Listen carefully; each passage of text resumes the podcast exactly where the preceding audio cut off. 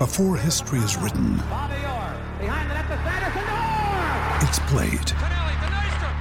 Before it's frozen in time, it's fought one shift at a time.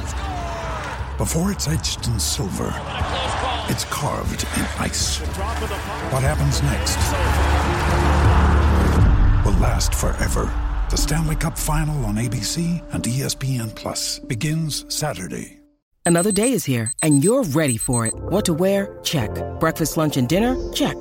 Planning for what's next and how to save for it? That's where Bank of America can help. For your financial to-dos, Bank of America has experts ready to help get you closer to your goals.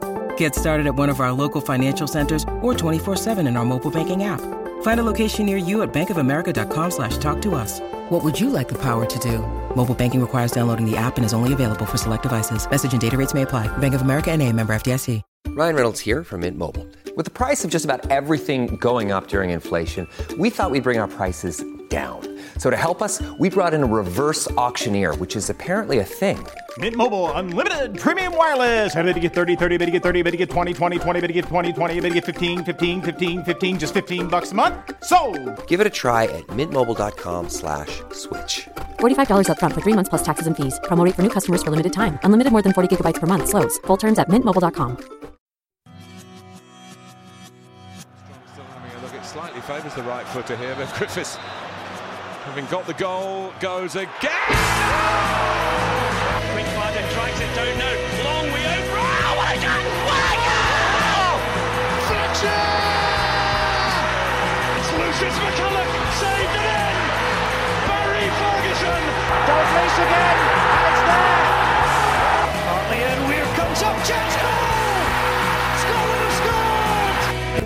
Right, Hampden Roar podcast. Let's look ahead to tomorrow's massive game against Austria off the back of a 1 0 win at home to Moldova. Uh, I think that if anyone has participated in the social media scroll of doom in the aftermath of that game, we might have learned that it was a substandard, insipid, uninspiring performance. Must admit, Ben, you're the same boat as me. I was uh, away at the weekend. I was on a stag do, so I actually only have seen the game on Sportscene. I know that you have only seen the highlights as well, but we do have another guest with us, Gordon Sheach, who was there in the flesh. So, Gordon, are the reviews accurate? Were Scotland shite or were Scotland decent but uh, unable to finish off the copious first half chances that they had uh, and the ones in the second that they had to add to their 1 0 lead? I think I think it was it was as ever with everything in life. I think it was a little from column A. I think it was a little from column B. I thought that game on Saturday. I'll be honest. I I always hate games like that. I mean, Scotland games at home against teams ranked in with three digit FIFA World Rankings. We just we always seem to put in a performance that almost sort of drops to the opponent's level, which is always disappointing.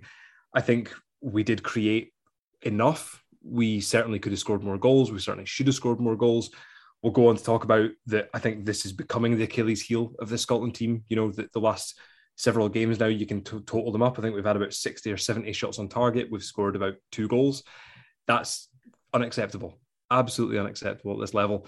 Um, and yet, second half was really quite boring to be honest with you. Um, but on the bright side look it was it was wonderful to be back. It was wonderful to be back at Hampden. 40,000 fans. They were in good voice. There was a lot of singing. Funnily enough actually I found it really interesting.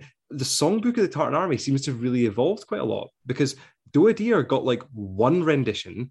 We'll Be Coming was barely sung at all. It was no Scotland, no party. And Super John McGinn was the song that got sung over and over again through the game. So I found that interesting. Maybe the, the Tartan Army's evolving. Hmm. Well, I'll try my best to bring back Doa Deer certainly in October, even if I'm doing it myself. I wouldn't like to see that or We'll Be Coming disappear from the songbook. Um, ben, I feel it's unfair to put you right on the spot. So chime in whenever you feel necessary, because obviously you haven't really seen the, the game as a whole. But um, Gordon, the chances that Scotland had uh, in the first half. Well, we'll, we'll, I'll come to the goal first of all. I think it was really impressive that Nathan Patterson won the ball in the halfway line, drove forward. Um, nice wee bit of link up play with Kevin Nisbet, who I think Patterson did really well to adjust his stride to get on the end of that pass because Nisbet fluffed it a wee bit. He played it behind Patterson instead of right into his stride, and Patterson did really well to get a shot away. and then Dykes was just instinctive, I suppose, in the right place at the right time. But there were some other chances. Um, the the Tierney header in the first half should have been buried, and then heading into the second as well. Andy Robertson missed one um, in the first half too, and then it was Gilmour, probably as if I'm one to tell Billy Gilmour what to do, but it seemed like the logical option would have been to go to the keeper's right rather than tuck it in at the near post, uh, and then Christie. Uh, you would expect Christie to score them uh, just on this occasion. He, he, couldn't, but overall, how do you assess the performance and the, the, the chance creation? Because I understand what you're saying that this isn't Achilles heel. Scotland need to score, but and it's not the main thing that we're creating chances because the main thing is putting them away. But there are signs of life here. It's not like this is we're poking a dead body with a stick. I mean, Scotland are we're we're still doing okay. Yeah, yeah, I, I, I would probably agree with that. Yeah, you're right. I mean, I think uh, that that was certainly the drum that I liked to bang through the Euros was that you'd much rather the team were creating chances and not taking them than not creating chances at all because that shows that we are closer to where we want to be, to where we aspire to be. And I think a game in, a game on Saturday, you're going to get away with it. Certainly, not taking chances like that.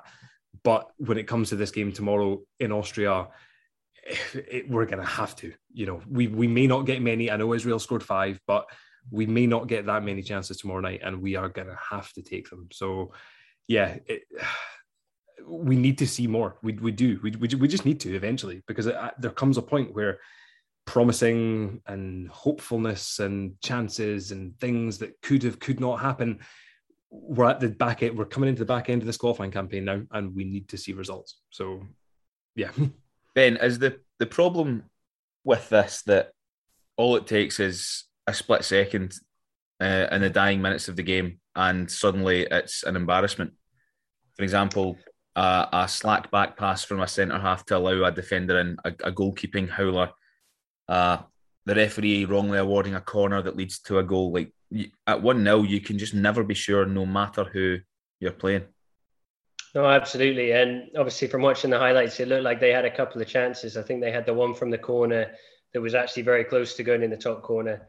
Um, so, yeah, as, as exactly as you say, if you're not clinical, you can end up like ruining that. And I have to say, I felt a bit sorry for Clarke looking at some of the uh, the reviews and the comments coming in because there's only so much a manager can do in terms of the, a, a, team's finishing. And I mean, these are good players that are getting these chances. I know Robertson had a good chance, Tierney had a good chance, Christie had a good chance, Gilmour had a good chance.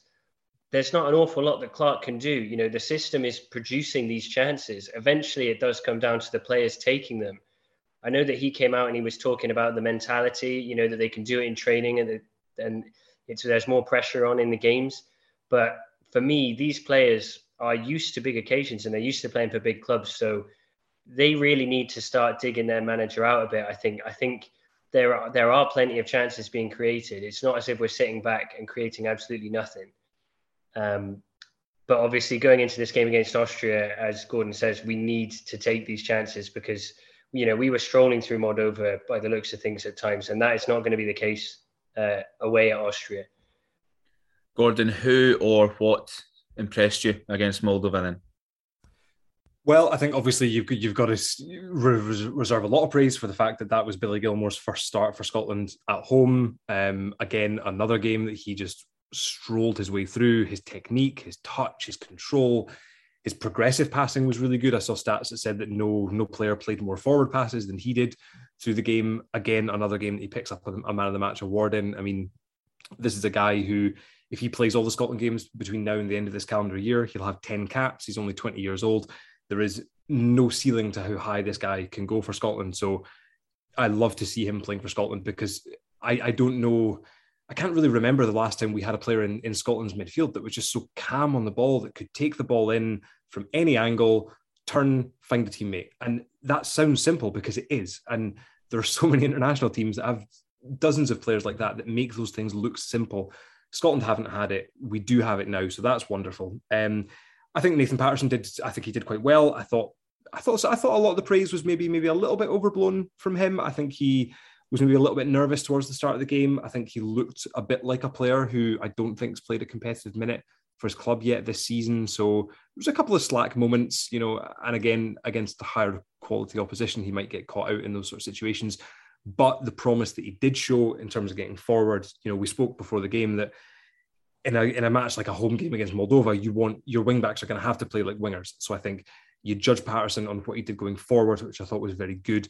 There was particularly a moment in the second half where he was sort of driving forwards and there was two Moldova players ahead of him and just with one drop of the shoulder he cut in between both of them and drove through to create a chance. And that that's exactly the sort of thing you want to see from your wing back. So yeah stuff to build on. Obviously he won't be playing tomorrow. He's dropped out of the squad but he's he's got a big career ahead of him hopefully yeah for sure um, what did you think about Jack Hendry because Scott McTominay is probably the first choice on the right side of the defence at the minute. But as we discussed on the last pod, Jack Hendry's had a really good move, and there are always calls for McTominay to be moved back into midfield for Scotland. It's uh, it doesn't really split the fans, but certainly varying um, opinions on it.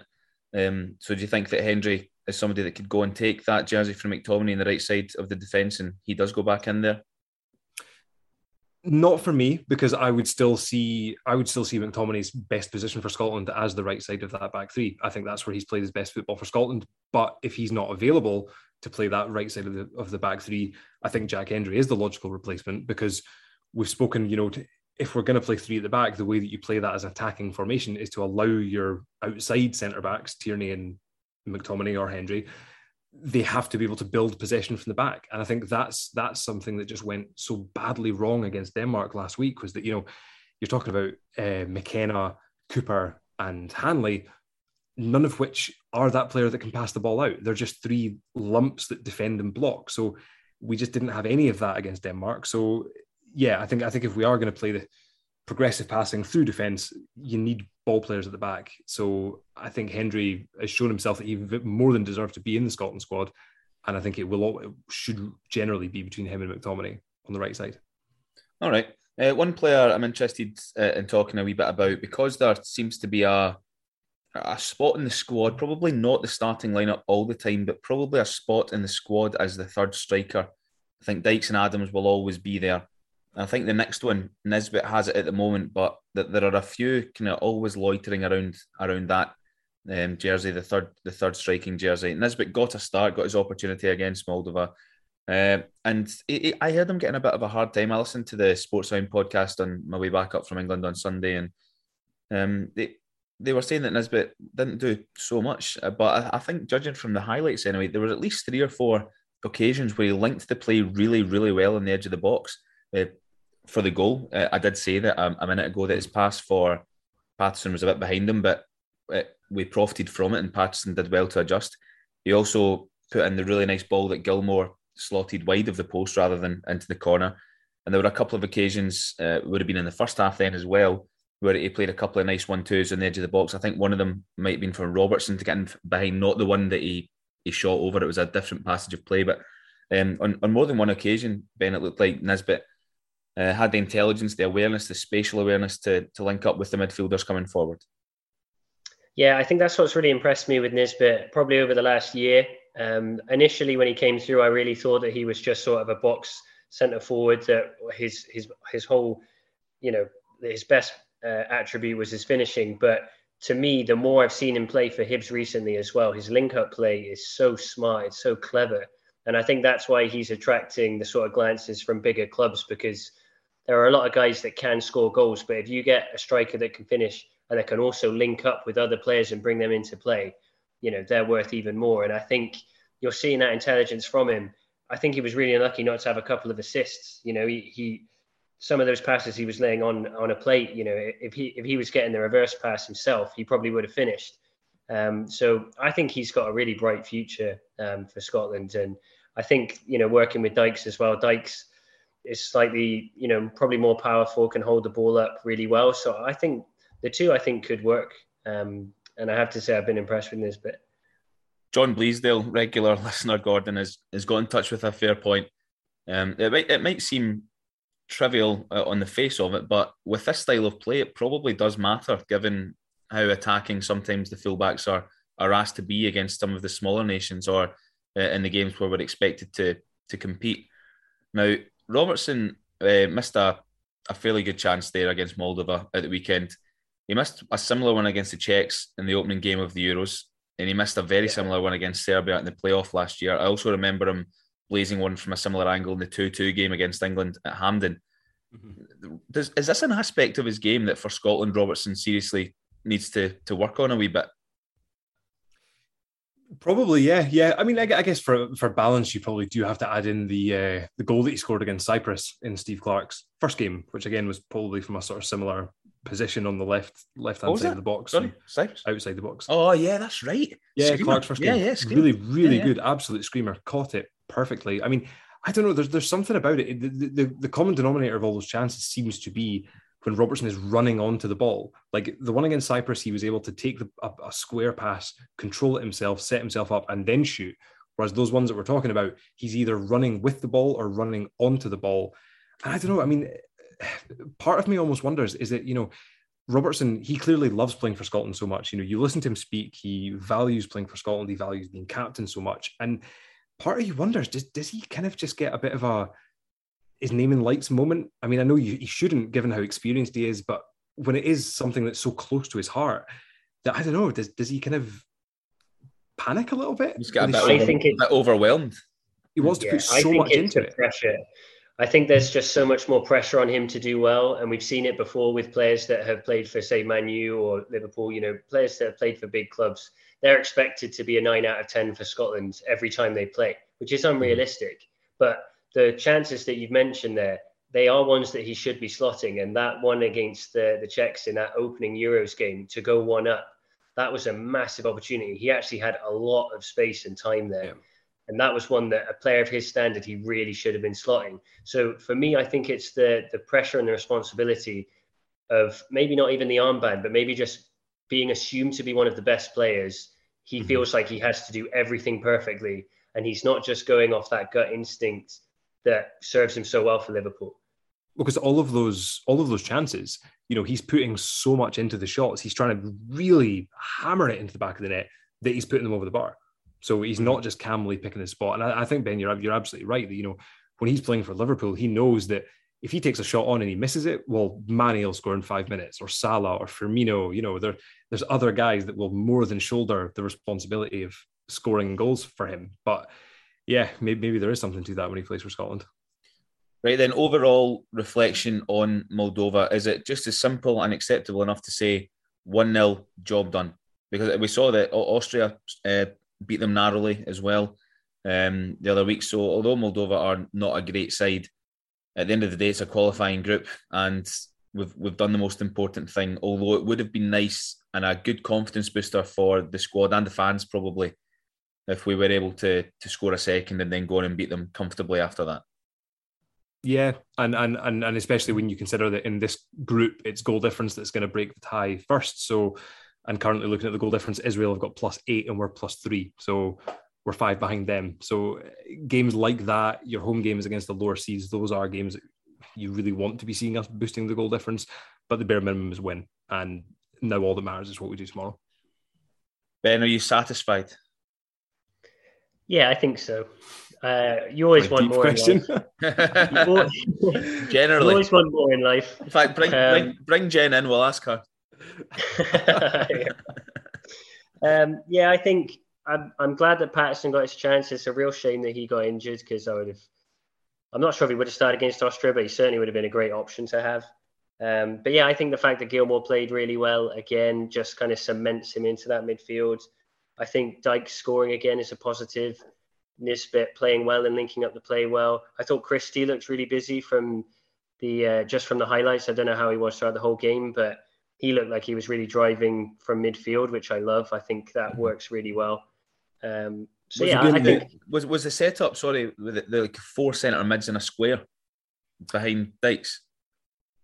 No, so I, like, I so think like McGregor, I, so like McGregor and Gilmour, and then in front of them uh, McGinn well, and Christie. Well, well, no, because McGregor McGregor came off the bench because originally it oh, was sort of Gilmour. Did, yeah, right. It was it was it, it, it was Gilmour sort of sitting deep, and then Christie and McGinn playing both as eights effectively, and then Nisbet and Dykes up front. Oh, Nisbet, fuck's sake, I sorry. Yeah, yeah. Feel so yeah. out of loop not watching the game, man. I'll tell you, I mean, I think um, so. McGinn, McGinn certainly impressed. It was very good to have him back. Um, I guess one one caveat I do sort of probably have to throw into the performance is that we do have to kind of remember that quite a few of these players are looked fairly rusty and they've not had a lot of football. I mean, speaking about Robertson, you know, Robertson had that bad injury in pre-season, just at the end of pre-season, missed oh, yeah. a few games. He only came back for one game for Liverpool. McGinn had COVID and has just come back. Patterson's barely kicked the ball for Rangers this season. So, I mean, you know, th- there are mitigating circumstances there that th- those players were not quite fully at it quite yet. All right, okay. Well, let's have a, a chat about Austria now. Cal McGregor was up for the presser today saying, Ben, it's a must not lose. Do you take much interest or care with these sound bites and, and stuff? Well, as a journalist, yeah, that's that's kind of uh, that's what we're into, um, and you you pick up the sort of message. I often think that you're picking up the message that the that's what the manager is passing on to them. And to be honest, must not lose to me doesn't massively fill me with confidence that we're going to Austria to try and win. Um, which, yeah, I'm slightly concerned about that. I would much rather that he said, you know, that they're going to go they're going to go to Austria full of belief that they can win Whereas when you're saying, well, I think that it's a must not lose, you're kind of setting your stall out that a draw will be acceptable. And it may well be in the long run. But for me, I would rather have had a bit more of a positive message coming out and saying, we'll go and try and win this game. We know that Austria are on the off the back of a very heavy defeat.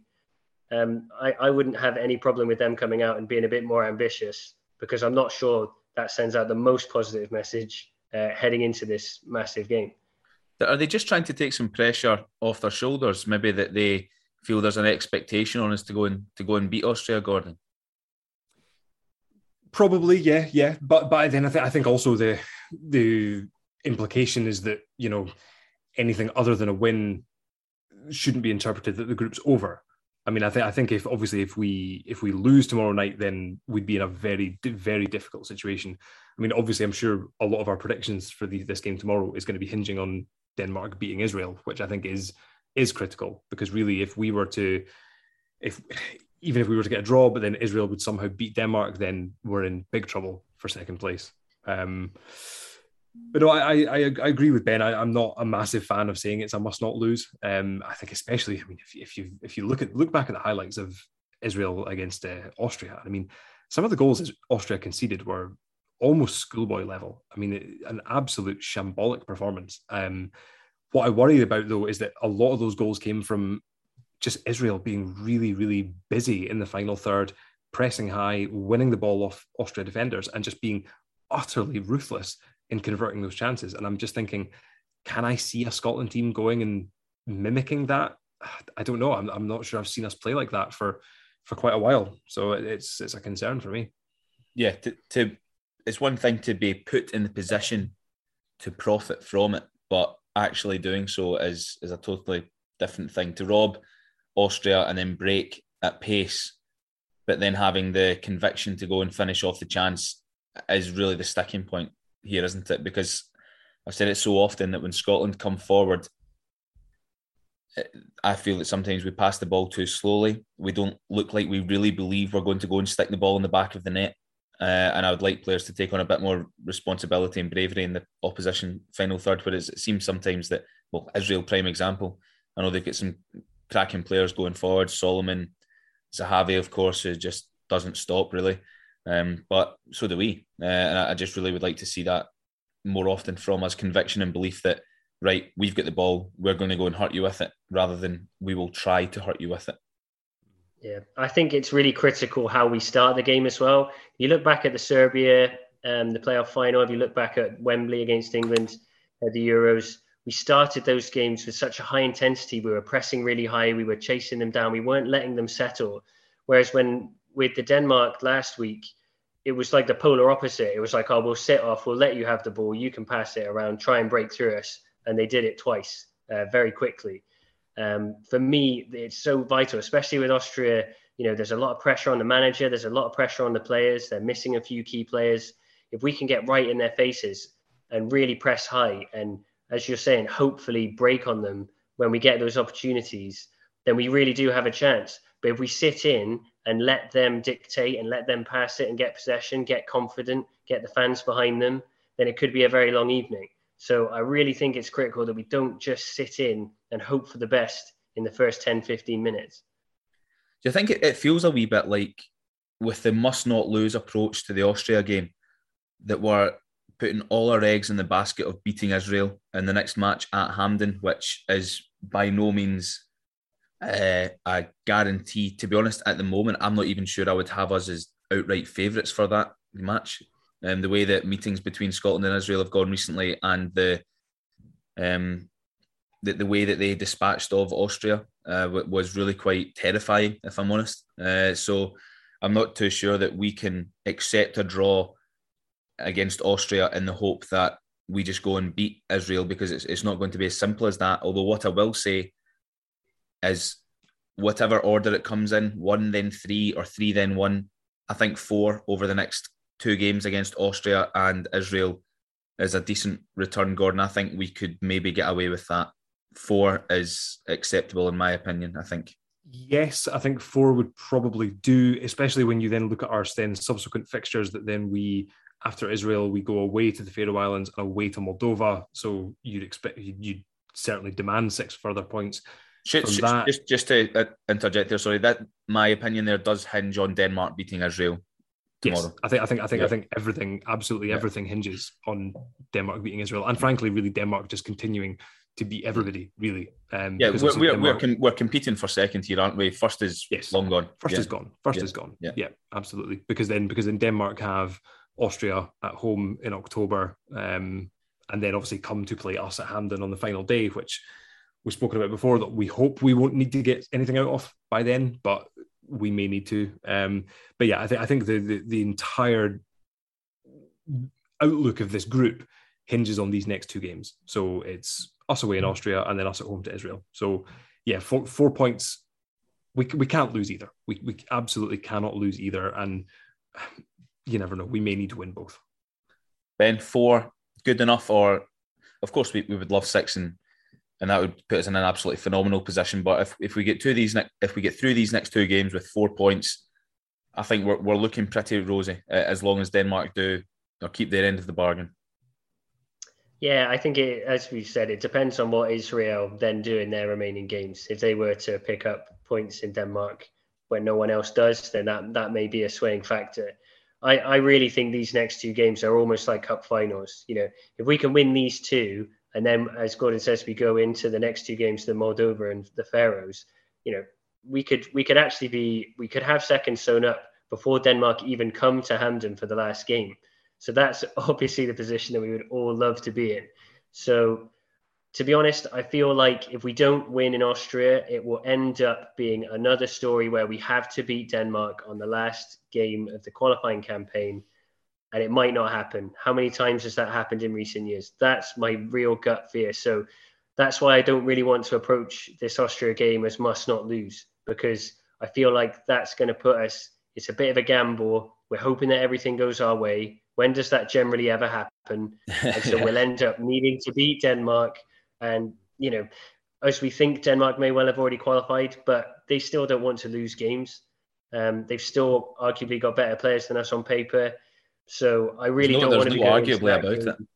No. Yeah, exactly. So it's uh, I know it's hard. It's it's a lot to ask because obviously, I mean, Austria ran Italy very close at the Euros in the last 16, and Italy went on to win it. So I've heard a lot about them being in sort of free fall, but I've not I've not seen that apart from the Israel loss. Obviously, um, you know this is a team that got to the last 16 uh, the Euros in the summer, so you don't suddenly become a bad team. I know it's a big ask, but for us to qualify, I really do think that we we probably need to win this game uh, tomorrow night. Yeah, I, I, heard again on the the Sports Sound podcast. I think it was uh, maybe maybe Willie Miller or Billy Dodds or, or one of them anyway saying exactly that that Austria are in free fall. Um, but I think again this just comes down to a lot of people here, and, and including myself, I, I wouldn't be able to point out probably nine of the starting eleven for Austria if you walk past me in the street or chat my door. But I think that we can recognise that they are um, a, a, strong nation, as you said, Ben. They took Italy all the way in the last 16. And I think that the opinions to say that they're in free fall and that you know that this is a, a great time to to get them, but as if they're a, a broken team rather than a scorned team, it just speaks to the fact that we don't know that much about them. So we'll just say that they're not up to much. Yeah, but I think I think you know we, we but then again again you know the, again this is this is something that Scotland always do as well that you know we do give a lot we do seem to give a lot of respect to opponents you know and Ben's absolutely bang on that you know how often have you seen Scotland play teams and we give them time and space on the ball and there's nothing more true in international football that if you give teams time and space they will grow in confidence and then they'll hurt you so I think we have to find a way of respecting what they are but appreciating the opportunity that is there for us. And the fact that this is an Austria team coming off a terrible result of the weekend. Sasha Kalajdzic, their striker that scored two against us in March, is injured for the rest of the year. Marcel Sabitzer is injured. So, you know, the opportunity is there for us. And again, Ben is absolutely bang on that if we can somehow win these next two games, if we beat Austria, then we beat Israel. And assuming that Denmark have beaten Israel, we'll be sitting four points clear of Israel and Austria with three games to go and obviously two of our games are away at the Faroes and away at Moldova. So that second would be very much in our hands in that scenario. Um, so I just feel like that opportunity is too big to half go for it and then maybe get a point and then, like we say, end up needing to get something from Denmark. We could take this right now, you know. And I feel like we've said before, these are the games that we need this team to show what they've been building towards. You know, this has been a two-year project under Steve Clarke they need to deliver now. This is this is go time for this team. Yeah. Um, well, we said after the, the Denmark game, why do we try and predict Scotland 11s? We always get it wrong. Everyone always gets it wrong. But let's give it another bash, shall we? So I think we can safely say that Craig Gordon will play against Austria in nets. Yep. Um, Robertson and Tierney in their rightful or most leftful. Yeah, most uh, yeah, very good. They're uh, their most habitual places for Scotland of recent times, anyway. Hanley in the middle, he's fit. Um, yep. Jack Hendry probably next to him, uh, and it will be Stephen O'Donnell because Nathan Patterson uh, has pulled out the squad injured. He's away back to Rangers yep. out of the squad also today. Ryan Fraser and help me out. Who else I've got in mind? Kenny McLean. Kenny McLean. So, yeah, the right back slot is uh, Stephen O'Donnell's uh, left back Andy Robertson, and then the three in the middle Tierney, Hanley, and Hendry. So just one change in defence, guys, uh, from yep. from the Moldova game. Yeah, I would say so. Yeah, I'd agree with that. Yeah, I can't see him putting uh, some uh, Paul McGinn in for a debut in Austria. to be honest, Look, can you imagine him though? Maybe picking somebody that he maybe associates more with being a rock or a defender rather than Jack Hendry. You could, I but I hope not. I really hope not. You know, we need to we need to retain possession. You know, we need to be able to build from the back, and yeah, that is essential that we do that. I think that would be very telling if he if if Clarke decided to do that. I think that would be an insight into what he is wanting from this game. And similar to Denmark when he played three very defensive centre backs, you know, he's thinking, oh, if we sit in and if they break on us, then we've got three centre backs. But this whole system revolves, as we always say, about getting the ball out from the back. So Hendry absolutely has to play in that position. Well, it, it would it would probably have to be Gallagher, and unless Hanley was moved out to the right because he's right-footed, and then Cooper or McKenna were played in the middle, if that's how Clarke was minded. But I'm with you guys here. I think that uh, it should be Hendry, um, because as we've mm-hmm. discussed as well after the Denmark game last week, I think that having two players comfortable in the ball either side of the, the main centre half to bring it out is is vital to the whole system. So yeah, we're in agreement there. Callum McGregor didn't start against uh, Moldova. Nice wee rest for him for a wee while. Tends to play every minute of every season um, recently. So um, yeah, I expect him to come back into the team alongside Billy Gilmour probably to, to play again. Yeah. Yep. Yeah, I think so. I like that like that duo. Okay, and this is where it gets interesting. Does he then play two attacking midfielders such as Christie and McGinn, or maybe Turnbull, um, two of those three, and then with just Dykes and Adams or Nisbet maybe up front, or does he play one of the attacking mids and two strikers, guys? Yeah, see, this is where I really struggled. Everything else is dead simple, and then you get there, and I've got McGinn slash Christie, Adams slash Christie, and Dykes. For me, I think Dykes has to has to start. We've seen the system doesn't really work unless you have someone with a bit of presence up front. Um, but then it's about who can be the most dangerous for me. Um, I have to say, I, I thought Christie looked really good against Moldova from the highlights, and I really like the way he drives the ball forward, which I think is really important when you're trying to play on the counter attack. Um, and I just love John McGinn. So for me, it's maybe Adams that drops out for me and that has to has to come on and make an impact off the bench. I quite like McGinn and Christie both supporting Dykes and both making those driving runs, and they've both got a good finish on them as well if the chances crop up. So would, would, yeah, would for that... me at the moment, it's Adams. Would would that point bend towards more of a long ball game though? Because I think Christie and McGinn would then be feeding off what Dykes can produce rather than the midfield taking the game to the forward players and linking up with um, two of them if Dykes and Adams were to start together. Well, I would argue against that because you've actually got more midfield options to come in and get the ball off of Gilmour and McGregor because their their whole their whole game at that position would be to get the ball and to find a midfielder. It doesn't have to go long. You could be playing in Christian McGinn. It relies a lot on Christian McGinn making good runs and really supporting each other, but they're talented enough to do that. Um, so I think they could make it work. And I would actually say that that would be a system more set up to keep the ball because sometimes when you play two up front, they can get isolated because there's not a midfield link, and you end up playing longer and just hoping that one of them feeds off the other. Whereas if you engage the whole midfield, I think you actually have more possession and you can create chances from that if the attacking midfielders are clever enough. Okay. Gordon, what do you think? Two attacking midfielders or two strikers?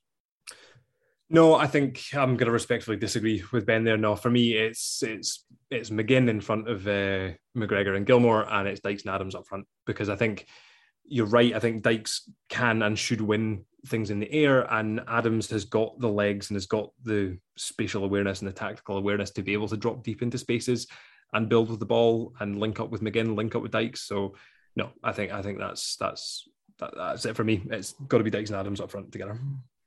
But Adams quite a useful impact player though if he does start on the bench.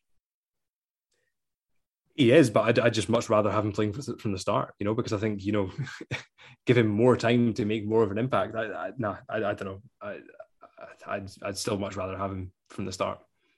What? Uh, what I, I don't even know what my.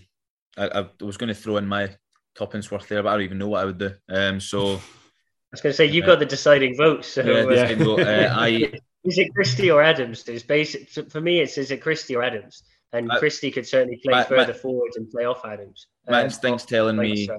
My instinct's telling me uh, Dykes and Adams. So yeah, two on one. Yeah, fair yeah. enough. Yeah, around you then. well, we'll, we'll, see, and we'll also see if it works or not. You know, he well, may well play Adams and Dykes, but it didn't work against Denmark, so we shall see. But we're obviously all hoping that it's better than the Denmark game. Oh yeah. Oh god, yeah. yeah. God. Um, well, less than a minute left on the the Zoom. We've still not upgraded to Pro here at Hampden Road. Um, so uh, less than a minute to go. So quickly, Gordon. Then we'll come to you, Ben. The uh, the confidence levels for tomorrow. Um, one point, three points, or no points. My confidence, my confidence is not particularly high, to be honest. I, I need to see more from this team. Um, one point. I'll take one point right now. Ben, one point. Yeah, I think I think we'll get a point, and I think we'll end up regretting it. I think we'd actually have needed three. That's that's what my gut and following this country for so long is telling me. Okay, I'll take one point, and I'm not sure if it'll be a good one until the Israel game at Hampden is done in October. Yep. All right. Fair point. Fair Cheers, fellas. All right. Cheers, guys.